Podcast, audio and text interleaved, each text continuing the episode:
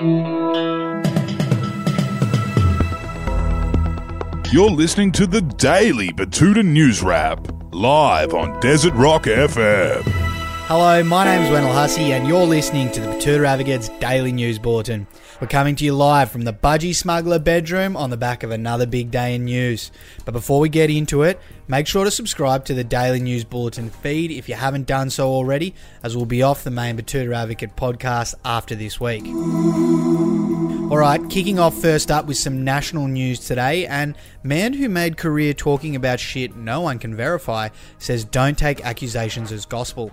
Speaking to the only journalist who wouldn't ask him a hard question, the man who has spent 61 years of his life urging people to believe in something far more unrealistic than the prospect of pedophilia in the Catholic Church said, Guilt by accusation was not a sign of a fair civilization and described Victoria Police's decision to pursue charges against him as extraordinary. He also hit out at the ABC, which he said was partly financed by Catholic taxes, which doesn't really make sense considering the church pays no tax, but there you go.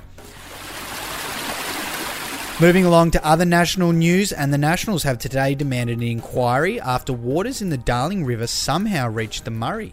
This comes after rain that fell in northwest and western New South Wales as well as Queensland earlier this year has made it all the way to Victoria for the first time in over two years.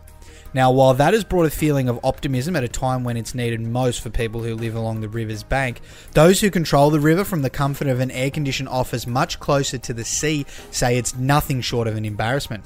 That's why leader of the Nationals Michael McCormack has urgently called for an inquiry into how the atrocity was allowed to happen. The Liberals have yet to respond to the calls and aren't expected to do so for quite a while given everything else that's going on.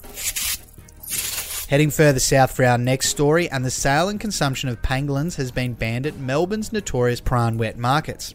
The Prahran wet markets in Melbourne's Leafy Park Cricket District has been ordered by Victorian Premier Daniel Andrews to stop the sale and consumption of pangolins immediately after the animal was determined to be the root cause of the COVID 19 crisis.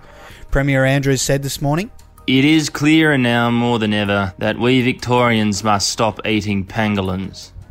While they are delicious, they have also proven to be deadly. Over 100,000 people have died from this virus. Imagine a dead person sitting in every seat of the MCG. oh, wait, I don't have to. You just have to tune into any Demons home game to see that. nah, seriously though, sorry to all the pangolin butchers out there, but it just can't happen anymore. Back home in town now, and a local woman has revealed to the advocate that she's finally coming to terms with the fact that her crush probably isn't too busy to respond to her right now. The Betoota Heights local allegedly texted her crush out of sheer boredom yesterday, which then resulted in her angrily throwing her phone across the room in disgust before waiting for roughly an hour to acknowledge that he might not be that interested. She then decided to draft a couple of messages to that floppy haired acoustic guitar playing fuckwit before deciding against it and re downloading one of the online dating apps she recently deleted. So fingers crossed she finds true love there. Wrapping up with sports news now, and the NRL has asked the New South Wales government today, Oi, you doing anything with that cruise ship?